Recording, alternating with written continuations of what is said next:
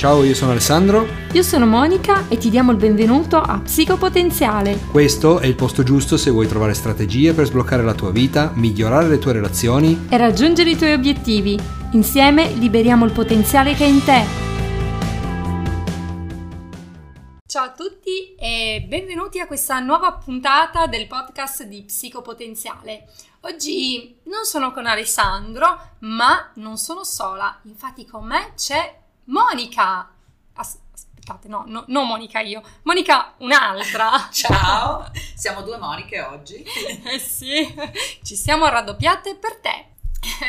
Io devo dire che sono molto felice, Monica, di averti qua e ti ringrazio. E io sono molto felice di essere qua e ringrazio te. Bene. Io e Monica non ci conosciamo da tanto tempo, però io veramente stimo tantissimo questa donna meravigliosa e adesso avrete modo di stimarla anche voi. No, non voglio adularti, però veramente sei un dono per la mia vita, grazie. E la stima reciproca perché tu lo sei per me. Bene. Insomma, possiamo, direi che possiamo iniziare e oggi parleremo di adolescenza, ma in particolare di genitori di adolescenti. Però prima di parlare di questo tema così importante, vorrei chiedere a Monica di presentarsi. Ma non è così semplice, ma in due parole sono una mamma di due ragazzi ormai direi adulti.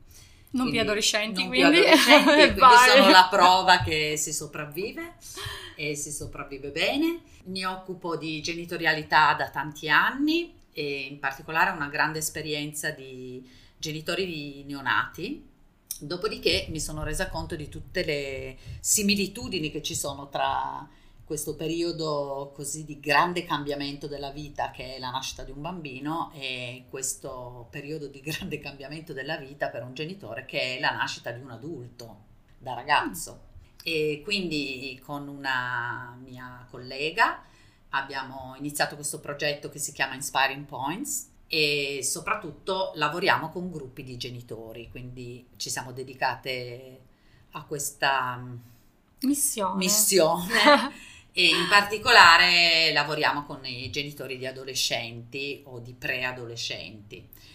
Eh, rispetto a questo tema io anche lavoro in neuropsichiatria infantile a Regina Margherita con dei gruppi di ragazzi appunto adolescenti eh, chiaramente a rischio chiaramente con patologie lavoro sul corpo sul movimento eh, sul rilassamento e quindi un po' anche questa, questa esperienza qui, no? di essere a stretto contatto con uh, il disagio e la problematica pesante che alcuni adolescenti vivono ai giorni d'oggi. Wow, eh, grazie Monica. Credo che sia un tema fondamentale e soprattutto credo che ci siano tanti genitori che hanno bisogno di essere incoraggiati e sostenuti in questo in questo tempo che non voglio chiamare difficile, sai, mm, pensiamo al tempo dell'adolescenza come un tempo impegnativo. Un tempo impegnativo è un tempo complesso. Ecco. Complesso ecco. mi piace come parola perché implica tanti aspetti, no? Ok. Quindi non è solo la difficoltà, perché c'è anche la parte di crescita e credo che per un genitore vedere crescere il proprio figlio sia sempre una soddisfazione. Che meraviglia. Quindi è complesso, è un periodo molto complesso, è un periodo che mette in crisi il genitore, ma perché è in crisi l'adolescente, crisi nel senso etimologico del termine, cioè proprio dalla parola greca, e che significa cambiamento, cioè è un momento di grosso cambiamento. E vorrei partire proprio da questo, no? Come ehm, quando nasce un bambino, ed, ed è pieno di corsi, di realtà che aiutano i genitori in questo momento difficile della nascita, no? del posparto, dei primi mesi di vita. Ehm, sostengono i genitori, ci sono gruppi, ci sono attività, eccetera. Rispetto agli adolescenti non c'è niente. È vero, questo... Mm. Ahimè, è proprio così. È proprio così. E come ci sono tanti corsi, ci sono anche tante proposte di ricette. Io credo che non esista la ricetta per nessuno e per nessuna età e per nessun problema. Eh, non credo nelle, nei protocolli, non credo nelle, mm, dire, nelle soluzioni preconfezionate. Ogni individuo è unico e soprattutto quando parliamo di relazione parliamo di due o più individui, no? Può essere una triade, può essere una famiglia intera, quindi magari ci sono altri figli, non ce n'è solo uno, no? Certo. E queste sono sempre situazioni in cui ci, c'è la somma di ciò che gli individui sono e di quello che mettono in atto tra loro, quindi non ci può essere una ricetta. E, ehm, e quindi che, che, cosa possiamo fare noi per questi genitori un po' in, in balia di questa fase adolescenziale? Ma io, mm, come dicevo prima, partirei da questa similitudine, no? Mm. Quindi da questa similitudine che è la novità. Eh, quando si aspetta un bambino, quello che succede è che noi ci immaginiamo durante quei nove mesi di gravidanza come sarà questo bambino. Una volta non c'erano neanche delle ecografie così dettagliate, quindi non si sapeva neanche se erano maschi o femmine, adesso è praticamente vero. sono delle fotografie. Quindi ci immaginiamo come sarà, ci immaginiamo tutto quello che faremo con lui. Che bello! Sogniamo, sogniamo, sogniamo fantastichiamo, eccetera. Poi nasce questo bambino e la realtà molto molto spesso è completamente diversa. Eh, magari durante la gravidanza abbiamo anche letto un sacco di libri che ci spiegano come sono i neonati. Mm. E poi io non ho mai conosciuto e ne ho viste migliaia e migliaia e migliaia di genitori, lavoro da 30 anni con i genitori dei neonati, non ho mai visto il bambino del manuale, di perché? nessun manuale. Perché non esiste. No, perché non esiste. Insomma, nasce questo bambino e nel 99% dei casi non è come ce lo siamo immaginato. Avere un figlio, avere un neonato in casa non è come ce l'eravamo immaginato. Quindi c'è un po' questa tappa di lutto, diciamo, di questo bambino immaginario per fare spazio a quello che è il bambino reale e per fare spazio a quella che è la relazione che dobbiamo costruire con questo bambino reale. La stessa cosa avviene in adolescenza. Noi abbiamo un bambino che fino al giorno prima era il nostro coccolo, che conoscevamo, che era prevedibile. Uno scricciolino Uno scricciolino ancora, sapevamo quali erano i suoi gusti, sapevamo quali erano eh, le cose che gli piacevano, sapevamo come relazionarci con lui e nel giro di pochissimo tempo questo nostro figlio o nostra figlia si trasforma in un alieno. Come dico non avevo, sempre. Non avevo mai sentita questa, questa cosa. In alieno effetti... nel senso di estraneo. Eh sì. Non lo conosciamo più. Quindi abbiamo da una parte un ragazzo o una ragazza che deve costruirsi di nuovo, quindi ha a che fare con un corpo che cambia velocissimo, con degli sbalzi ormonali, che gli provocano degli sbalzi di umore che chi ha a che fare con gli adolescenti ha ben presente, quindi passiamo dalle crisi di rabbia ai momenti di pianto, alle euforie, a, alle rabbie o ai momenti dolcissimi. Mi ricordo mio figlio più grande che ha avuto un periodo in cui lo trovavo sul letto abbracciato a un enorme orso di peluche che ascoltava Eminem quindi questo, questo dà l'idea della contraddizione, no? Sì, la fase no? della contraddizione. La fase della contraddizione. Sì. Quindi lui sta facendo un grosso lavoro, esattamente come un, un grosso lavoro fa il neonato nel primo anno di vita di crescita.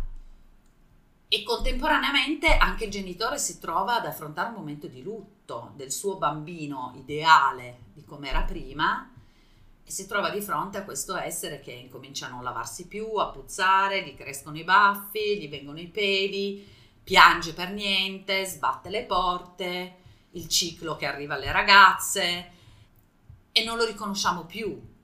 Quindi è, c'è tutto un lavoro da fare dentro di noi di metterci nei panni, esattamente come facevamo nel nonato, no? Che, col nonato che ci chiedevamo ma cosa vuole, ma, ma, di che cosa ha bisogno, cosa posso fare, per aiutarlo a crescere, lo stesso atteggiamento con un adolescente. Cosa vuole? Cosa vuole davvero? Cosa mi vuole dire davvero? Perché sta facendo così? Forse possiamo andare alla ricerca delle, della motivazione che spinge un ragazzo a comportarsi in un determinato modo. Credo che le motivazioni siano tante. Fondamentalmente penso che ognuno di noi nei momenti di grosso cambiamento vada per tentativi ed errori. Mm. Mm in genere la crisi avviene quando uno non sa che cosa fare, non sa più come comportarsi, non sa che scelte fare, no? anche tra noi adulti, certo. no? Perché se noi abbiamo chiaro che cosa vogliamo fare, dove vogliamo arrivare, quali sono i nostri obiettivi, qual è il percorso che stiamo facendo, non è crisi, è crescita, è buono. Certo. Quindi questi momenti sono dei momenti di svolta, sono dei momenti importanti, quindi capire quello che nostro figlio sta attraversando in questo momento qui. E credo che la cosa migliore da fare sia metterci nei, nei suoi panni e quindi ricordarci come eravamo noi quando eravamo adolescenti, come ci sentivamo. Aiuto.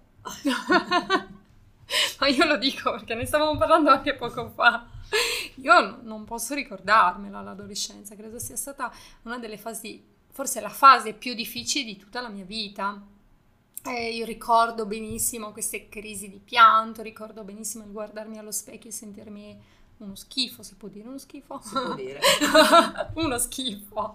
Eh, ricordo il non riuscire a relazionarmi con nessuno, e, insomma non è stato per niente facile.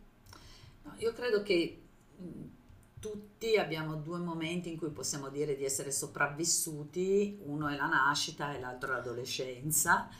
Io personalmente la definisco il mio medioevo personale. Vabbè, anche tu.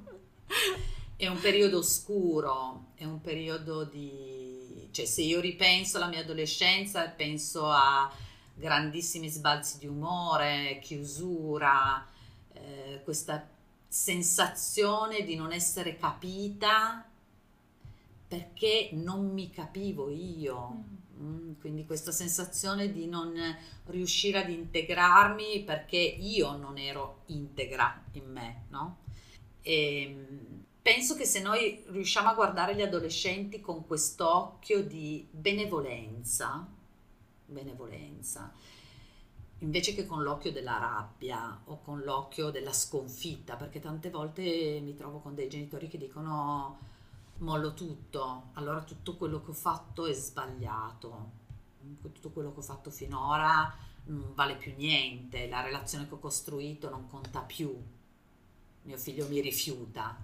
Quindi invece di centrarsi sul, sul sentirsi rifiutati, centrarsi su su come nostro figlio o nostra figlia si sente in quel momento. No? Il rifiuto forse che ha verso di noi è un rifiuto che ha verso se stesso perché non è facile affrontare tutti i cambiamenti che un adolescente affronta. Certo. E, e poi possiamo dire che questa fase finisce, cioè passa. A un certo punto passa, è una fase di transizione, no? È una fase di transizione più o meno lunga e credo soprattutto che sia una fase necessaria Certo. Assolutamente necessaria. Cioè è un attraversamento da fare.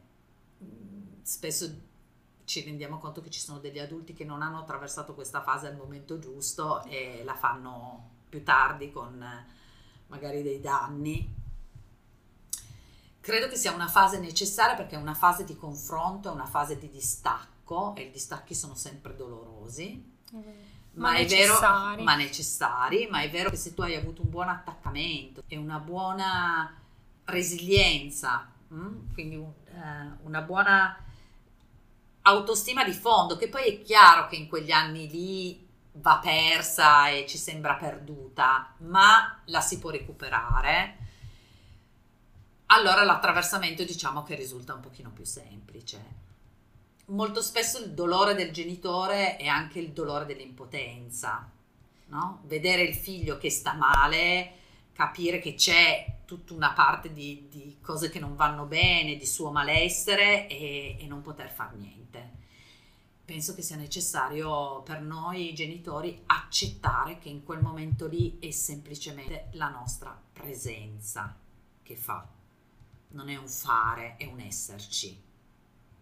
Questo è interessante perché mi fa pensare a quanto sia importante l'essere presenti e mi fa anche pensare a quanto questi adolescenti hanno bisogno di genitori presenti, al di là di quello che sta succedendo, al di là dei loro cambiamenti, al di là dei casini che possono fare in giro, diciamo la verità, però hanno, forse hanno proprio bisogno della nostra presenza e anche del nostro amore incondizionato. Esatto. Cioè, mi ricordo che una delle frasi che dicevo ai miei figli in momenti di esasperazione era in questo periodo mi state veramente antipatici, ma vi voglio bene perché siete i miei figli. Quindi sapere anche distinguere l'amore che si ha per loro dal momento di rabbia, dal momento di sconforto, dal momento di impotenza e, e esserci delle volte e, e anche mettere dei limiti e delle regole. Ecco Monica, eh, parliamo proprio di regole, di limiti, perché ho questa sensazione che nell'ultimo periodo non, non ci piacciono molto, no? e anche i genitori tendano un po' a lasciare andare le cose senza dare regole, nessun tipo di limite. Co- cosa ne pensi tu? È difficile, è difficile mm. dare delle regole, è difficile dare dei limiti, soprattutto con l'adolescente, perché non è che è difficile darli, è difficile la tenuta, ecco. la tenuta dopo. Credo sempre un po' nel, nel fatto di poche regole, ma eh, quelle che ci sono, ci sono. Un po' analizzando quello che è stato un po' il mio vissuto con i miei figli, che hanno avuto una bella adolescenza tosta, come credo tutti i ragazzi ormai abbiano, giustamente, il loro momento. Un po' il loro ruolo è quello di rompere lo schema mm. Mm, e di provocare la provocazione è sempre la ricerca di un limite. Ok. okay? Quindi io cerco il mio... devo capire dov'è il mio confine, devo capire fin dove posso spingermi. Mm? E riflettevo su, su quando avevo i figli adolescenti, eh, quello che succedeva. Quando era chiaro dentro di me che non c'era spiraglio di contrattazione, il limite veniva rispettato. Se dentro di me c'era la possibilità per stanchezza, per sfinimento, per mille altri, per distrazione, per mille altri motivi, per tentennamenti. Se c'era questo spiraglio, lì l'adolescente si infila. E, e l'adolescente è come il piede di porco nella cerniera della porta, cioè la sfonda. È il suo lavoro è il suo lavoro. Quindi il suo lavoro è anche testare dov'è la tenuta dell'adulto. E questo gli permette di crescere e di capire fin dove lui può arrivare. Siamo in una società estremamente narcisistica in cui ciascuno di noi si considera al centro dell'universo perché non ci sono più limiti perché c'è questo falso mito di essere amici dei figli, soprattutto in adolescenza, questo eh, dirsi tutto, dirsi tutto per carità, mh, mm, senza voler giudicare perché ogni situazione è davvero una certo, situazione a sé, però personalmente io non voglio essere amica dei miei figli, voglio essere la madre dei miei figli, continuare ad essere la madre dei miei figli, certo. anche se ormai hanno quasi 29 e 26 anni. Eh, per me è importante essere comunque una figura adulta. Adesso è chiaro che c'è un rapporto da adulto ad adulto, ma io non sono la loro amica. Sono d'accordo, assolutamente. Posso d'accordo. accogliere delle loro confidenze, ma ci sono delle cose mie private che i miei figli non devono sapere e non sapranno mai, così come ci sono delle loro cose private che io come madre non voglio sapere e spero di non sapere mai. Anche io, sono d'accordo con te. Quindi io credo che la regola e il limite siano un dire io ci sono e ti dico che tu puoi arrivare fino qui. Ok. Mm? E in questo narcisismo dilagante c'è bisogno di questo confine che ti dice tu arrivi fino qui e qui inizia l'esigenza di qualcun altro. Qui inizia l'incontro con l'altro, non puoi fare tutto quello che vuoi. non puoi fare tutto quello che vuoi perché ci sono anche delle conseguenze che non hanno solo una ricaduta su di te. Certo. E questo penso sia una grossa difficoltà, un po' perché eh, necessariamente al giorno d'oggi entrambi i genitori lavorano, quindi c'è poca presenza anche in casa, si pensa ormai il ragazzino ha 14-15 anni, può stare da solo in casa, vedere gli amici, eccetera. Adesso io non, non voglio dire assolutamente di fare il controllore o, o di stare sempre lì, lì a, a fare la madre intrusiva, assolutamente no. Però valutare qual è lo spazio, qual è lo spazio di autonomia di cui ha bisogno. No? E qui mh, mm, vorrei dire davvero una, un aspetto che credo sia importante sia quello di vedere il bisogno che sta dietro alle richieste. E questa è la cosa più importante. Ma mi facevi un esempio prima che mi sembrava molto interessante, no? Quello delle continue uscite. Che mm. cosa ci può essere come, come, bisogno dietro le continue richieste di uscite, magari fino alle, eh, alle due di notte? Sì, quello che succede adesso è che appunto eh, penso la mia generazione era molto meno non so, quello che mi stupisce è che adesso le serate iniziano verso le 11 e mezza, mezzanotte, di, eh, quando, so. che era l'ora in cui noi rientravamo a casa quando eravamo adolescenti, eh, proprio quando era l'eccezione. e, ehm, ecco, sì, un esempio classico è quello di potersi vestire in un certo modo, di poter mm. uscire, uscire, uscire, uscire, uscire. Ehm, che, che va bene, che va bene, L'importante è che noi non ci fermiamo come genitori a vedere solo la richiesta dell'uscire, ma proviamo anche a guardare cosa c'è dietro questa richiesta dell'uscire, che, qual è il reale bisogno.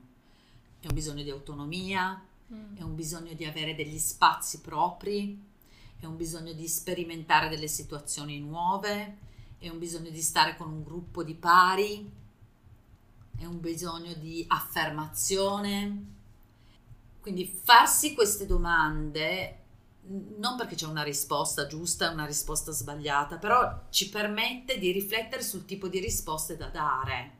Per cui dire sì o dire no ad un'uscita, invece di essere condizionato magari dalla reazione del momento, se ecco. abbiamo appena litigato, se ci ha rotto le scatole con questa richiesta il figlio o la figlia, invece andare a vedere qual è il suo bisogno, no? quindi indagare su quella parte lì, che bisogno soddisfano questo tipo di uscite, con questo tipo di persone, in questo contesto. Questo ci può aiutare anche a dare delle risposte, perché in base alle nostre risposte che io credo che il figlio si faccia poi un'idea di che cos'è l'adultità, no? E che cosa significa diventare adulto. Certo che è una bella responsabilità questa. Eh, ma è una responsabilità che inizia nel momento in cui mettiamo al mondo un figlio, eh sì. non è che inizia con l'adolescenza. e credo sì che sia l'unica responsabilità irreversibile della vita. Mm, è vero. Ma mm, anche una meravigliosa responsabilità, se ci pensi. Eh, ricordo mia nonna, la mia cara nonna, quando aspettavo il mio primo figlio, mi diceva ricordati che tu non metti al mondo un bambino, tu metti al mondo un uomo. Wow, strana anche come cosa da, da sentirsi dire, no? Sì, però in effetti noi spesso non pensiamo in questi termini, soprattutto quando siamo presi dalla, dai, dalla prima infanzia, mm. no? che è un impegno molto fisico anche mm. con, i, con i bambini nell'adolescenza è più un impegno emotivo molto grosso. Eh, però dobbiamo pensare che noi agiamo sempre per formare un uomo e che noi, o una donna e che noi siamo da una parte in quel momento lì quella figura che nostro figlio o nostra figlia deve uccidere per poter nascere, deve uccidere simbolicamente certo. per poter diventare quello che è lui stesso o lei stessa, perché non potrà essere nostro, la nostra replica. Questo è, dobbiamo tenerlo presente. Sì, dobbiamo anche dirlo, no? Perché troppo spesso poi riversiamo anche delle aspettative troppo grandi nei nostri figli perché vogliamo che loro facciano quello che magari non abbiamo fatto noi. E, ovviamente questo crea poi di, delle difficoltà, dei problemi. E, e, accettare che sono diversi da noi. Eh. Accettare che sono diversi da noi, che sono, saranno degli adulti diversi da noi, ma nello stesso tempo uccide- e solo uccidendoci, sempre simbolicamente, simbolicamente, che loro possono trovare che adulto sono, che adulto vogliono essere, che adulto diventeranno. E penso che questo sia, in questo senso noi dobbiamo, tra virgolette, rendergli la vita difficile, cioè eh, fare il nostro ruolo, essere adulti, essere di contenimento, essere presenti, perché se noi non siamo presenti questa eh, uccisione simbolica non può avvenire perché non ci siamo. Essere costantemente dei punti di riferimento. Sì, sì, punti di riferimento è una presenza anche silenziosa delle volte, no? Mm, mi rendevo conto in quel periodo della differenza che faceva se io ero in casa o non ero in casa. Poi essere in casa non significava necessariamente che ci parlavamo, perché si sa che l'adolescente ha un linguaggio anche questo tutto suo, è tutto da esplorare, è tutto molto personale, no? Più a gesti, forse a mugugni che non a, a parole. Ehm, però il fatto che io ci fossi in qualche modo cambiava l'atmosfera in, in casa. Magari non c'era nessun bisogno, ma io c'ero. No, c'ero e magari, non so, preparavo la merenda e la lasciavo lì o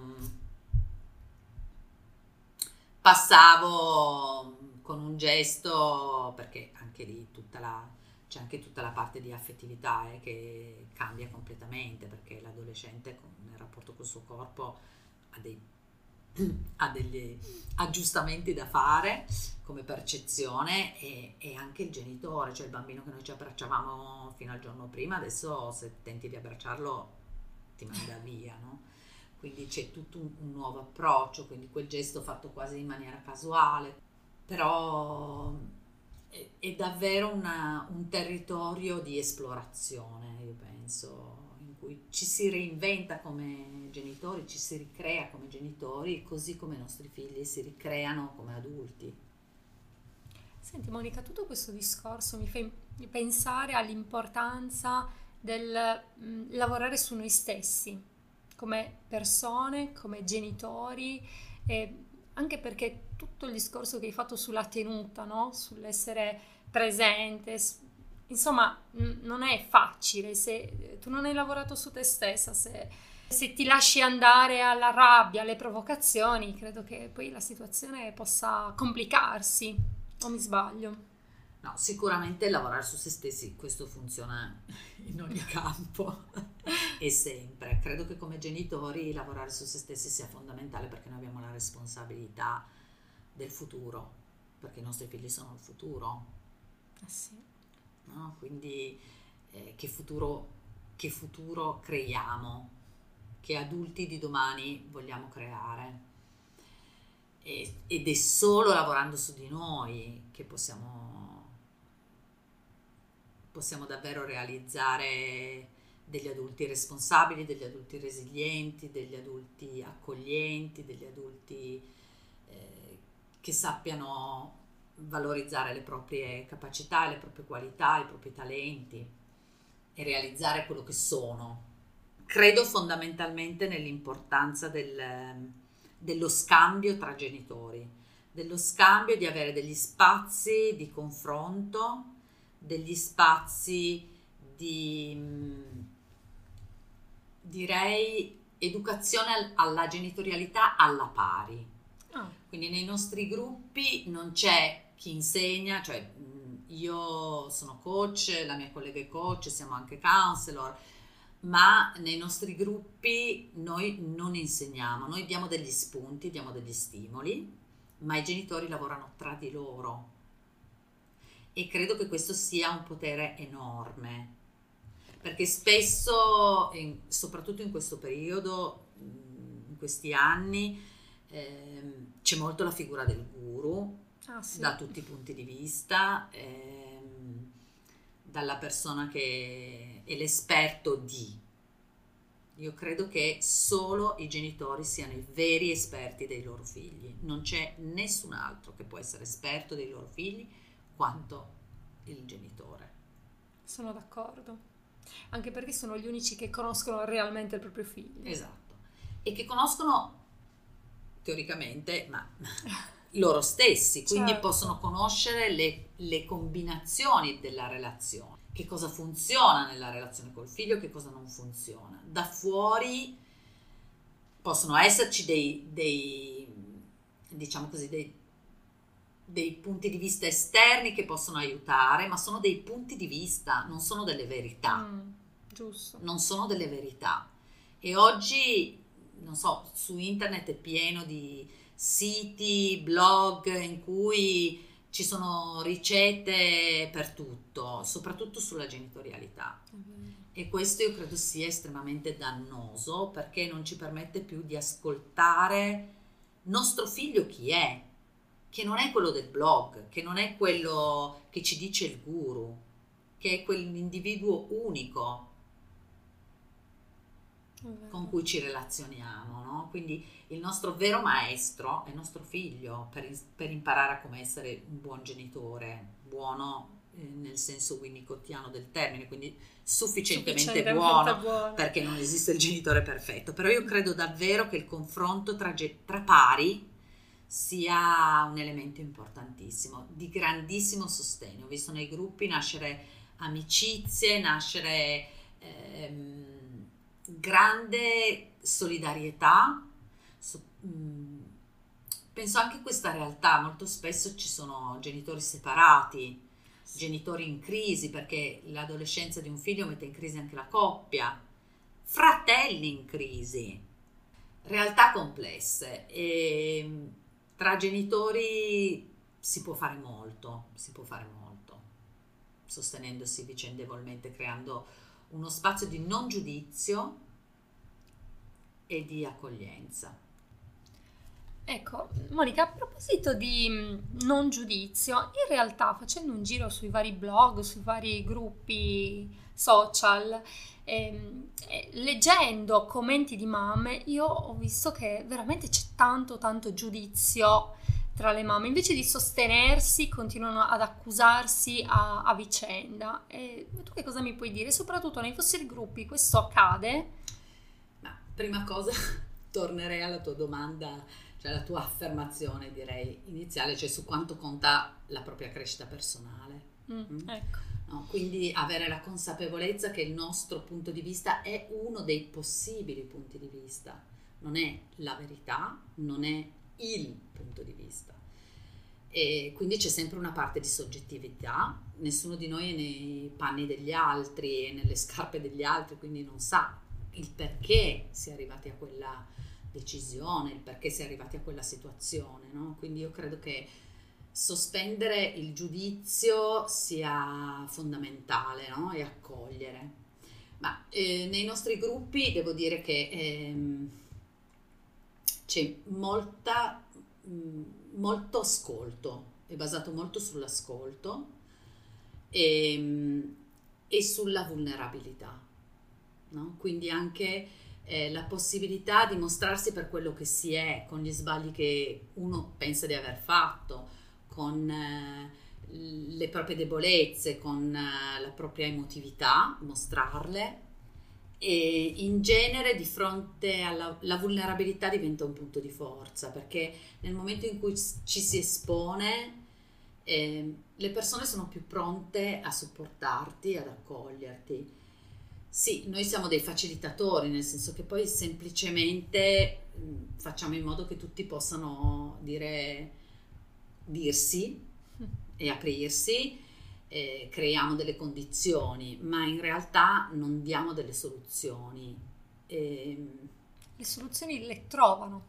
le soluzioni le trovano attraverso l'ascolto del punto di vista dell'altro e questo secondo me è grandioso, nel senso che come lavoriamo noi nei gruppi, eh, lavoriamo su un tema.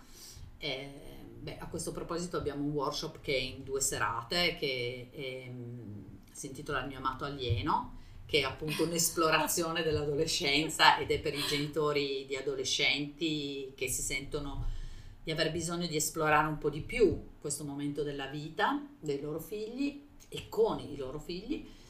E, ehm, e quindi ci si ascolta vicendevolmente e si lavora eh, ascoltandosi e prendendo spunto da quello che l'altro dice su, mm, su, sulla realtà che la persona espone, ma in un modo, noi, noi lavoriamo molto con uh, la fotografia terapeutica.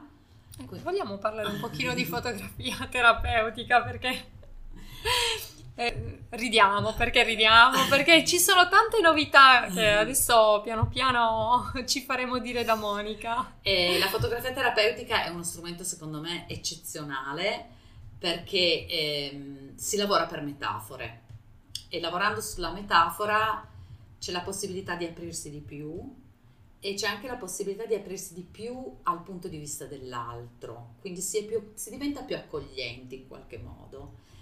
E, ehm, e quindi abbiamo visto che questo metodo funziona, funziona nella consapevolezza e c'è sempre un momento dedicato all'action plane, cioè durante ci sono dei processi che si fanno eh, su varie tematiche e um, mi viene in mente un, dei workshop che abbiamo fatto lo scorso prima, tarda primavera sulla, um, sulla rabbia, la rabbia nei confronti dei figli perché è difficile da ammettere, ma è così, ci si arrabbia, no? E sulle provocazioni, quindi sui figli che provocano e sulla rabbia dei genitori.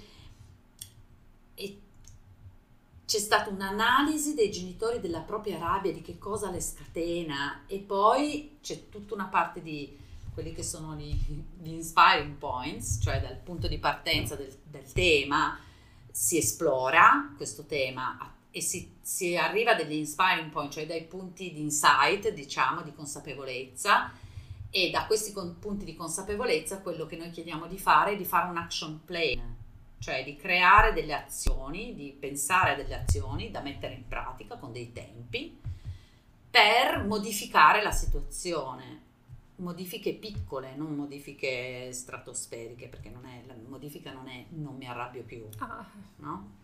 Però cosa posso fare per esempio per la gestione della mia rabbia? O cosa posso fare per come posso trovare dei momenti di colloquio tranquillo dopo la sfuriata, cioè come recuperare, cioè ognuno poi trova il suo action plan, ma sono azioni piccolissime, piccolissime. Ma sono quelle più efficaci. E sono quelle più efficaci. Perché insomma, non credete troppo alle persone che vi promettono questi cambiamenti immediati. Purtroppo non funziona così, noi non funzioniamo così. Non funzioniamo così, sappiamo che le abitudini sono dure da scardinare. Ce le siamo create negli anni e non possiamo pensare in un attimo di i metodi lampo non funzionano. Non funzionano. E poi forse dobbiamo imparare anche ad avere un po' di pazienza verso di noi, verso i nostri figli. Eh, credo che la fase adolescenziale ci aiuti in questo, no? Sarebbe la cosa migliore avere eh, pazienza e aspettare. E pazienza anche nei nostri confronti, essere benevoli, prima dicevo questa benevolenza nei confronti mm. dei figli ma anche benevolenza nei nostri confronti e accettare che non siamo perfetti, che non esiste il genitore perfetto, ma che nessun, nessun figlio vorrebbe in realtà un altro genitore rispetto a quello che ha. E questo lo vedo anche appunto in realtà veramente complesse come quelle della neuropsichiatria infantile. Eh, in cui ci sono ricoverati adolescenti con problematiche familiari. No, non sto a raccontare perché sono davvero inimmaginabili, ma e, e che hanno a volte davvero dei genitori a loro volta con delle difficoltà inimmaginabili o con dei vissuti inimmaginabili, no? Eppure alla fine il loro genitore, la loro mamma il loro papà sono la loro mamma e il loro papà, la loro famiglia la loro famiglia, no? E quindi se siamo dei genitori sufficientemente buoni, credo che questo debba esserci di conforto. Per me ci, ci sono stati, come per tutti, dei momenti durante l'adolescenza in cui dici, oddio, ho sbagliato tutto, eh, allora che cosa ho combinato, non sono stata un cattivo genitore, non sono una brava mamma, eccetera. È una fase, è una fase e io credo che poi eh, ho ritrovato tutto no? nelle, nelle, parole a volte che, che, che, vengono fuori. Ricordo anche in questo periodo abbastanza complicato di, di figli adolescenti che al compleanno dei 18 anni del mio figlio più grande eh, un, parente, uno zio ha detto va bene ok adesso che sei diventato maggiorenne fai un discorso non era preparato il discorso. E lui ha detto beh io voglio dire questo ai miei cugini più piccoli ascoltate i vostri genitori. Perché non è detto che quello che vi dicono sia giusto ma perché quello che vi dicono ve lo dicono perché vi vogliono bene. E in quel momento lì che era un momento particolarmente complesso, lo so, ci commuoviamo, mi commuovo sempre quando ricordo questa sì, frase. Eh, però per me è stato un momento di sollievo enorme, dicendo allora va bene così. Sì. No? Va bene così ed è proprio una questione di pazienza, no? mm. come dicevi tu Monica prima, di essere pazienti anche con noi, perché quello che si è seminato, l'amore che diamo non si perde, non si perde mai. È così. Eh, io voglio anche, ci siamo commossi, scusate.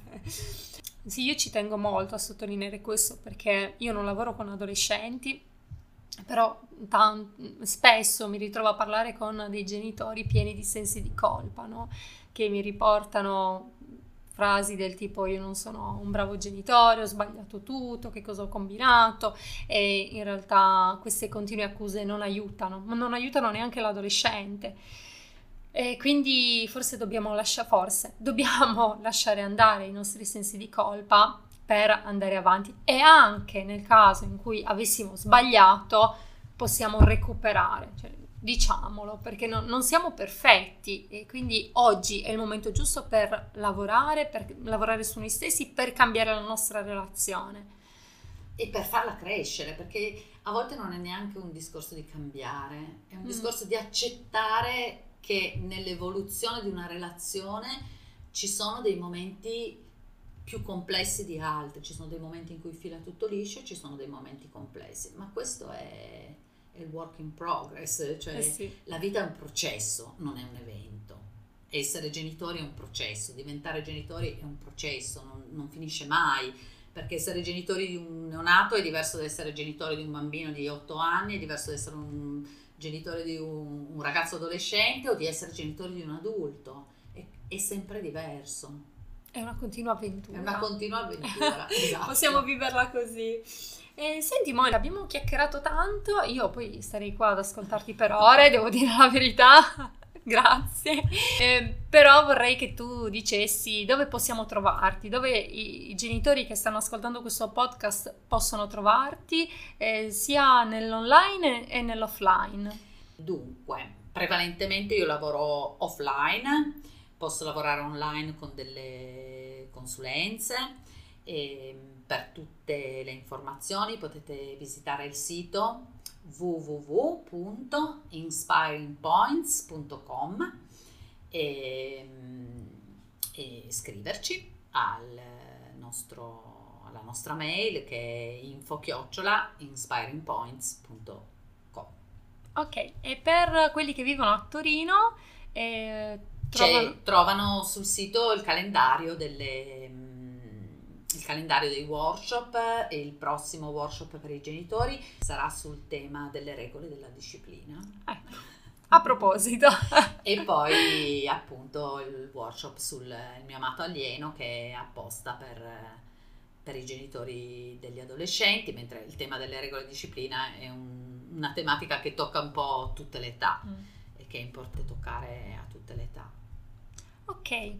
E poi ci sono tanti altri workshop in programmazione, chiaramente. Quindi visitate il sito e seguitela sui social, Instagram, Facebook. Facebook e sempre Inspiring Points. Ok. Punti di ispirazione perché crediamo che l'ispirazione vada condivisa. Grandi, grandissime, grazie Monica, veramente grazie per essere stata con noi e io non vedo l'ora di registrare un altro podcast. grazie a te per l'ospitalità, grazie a tutti per averci ascoltato. E alla settimana prossima. Ciao!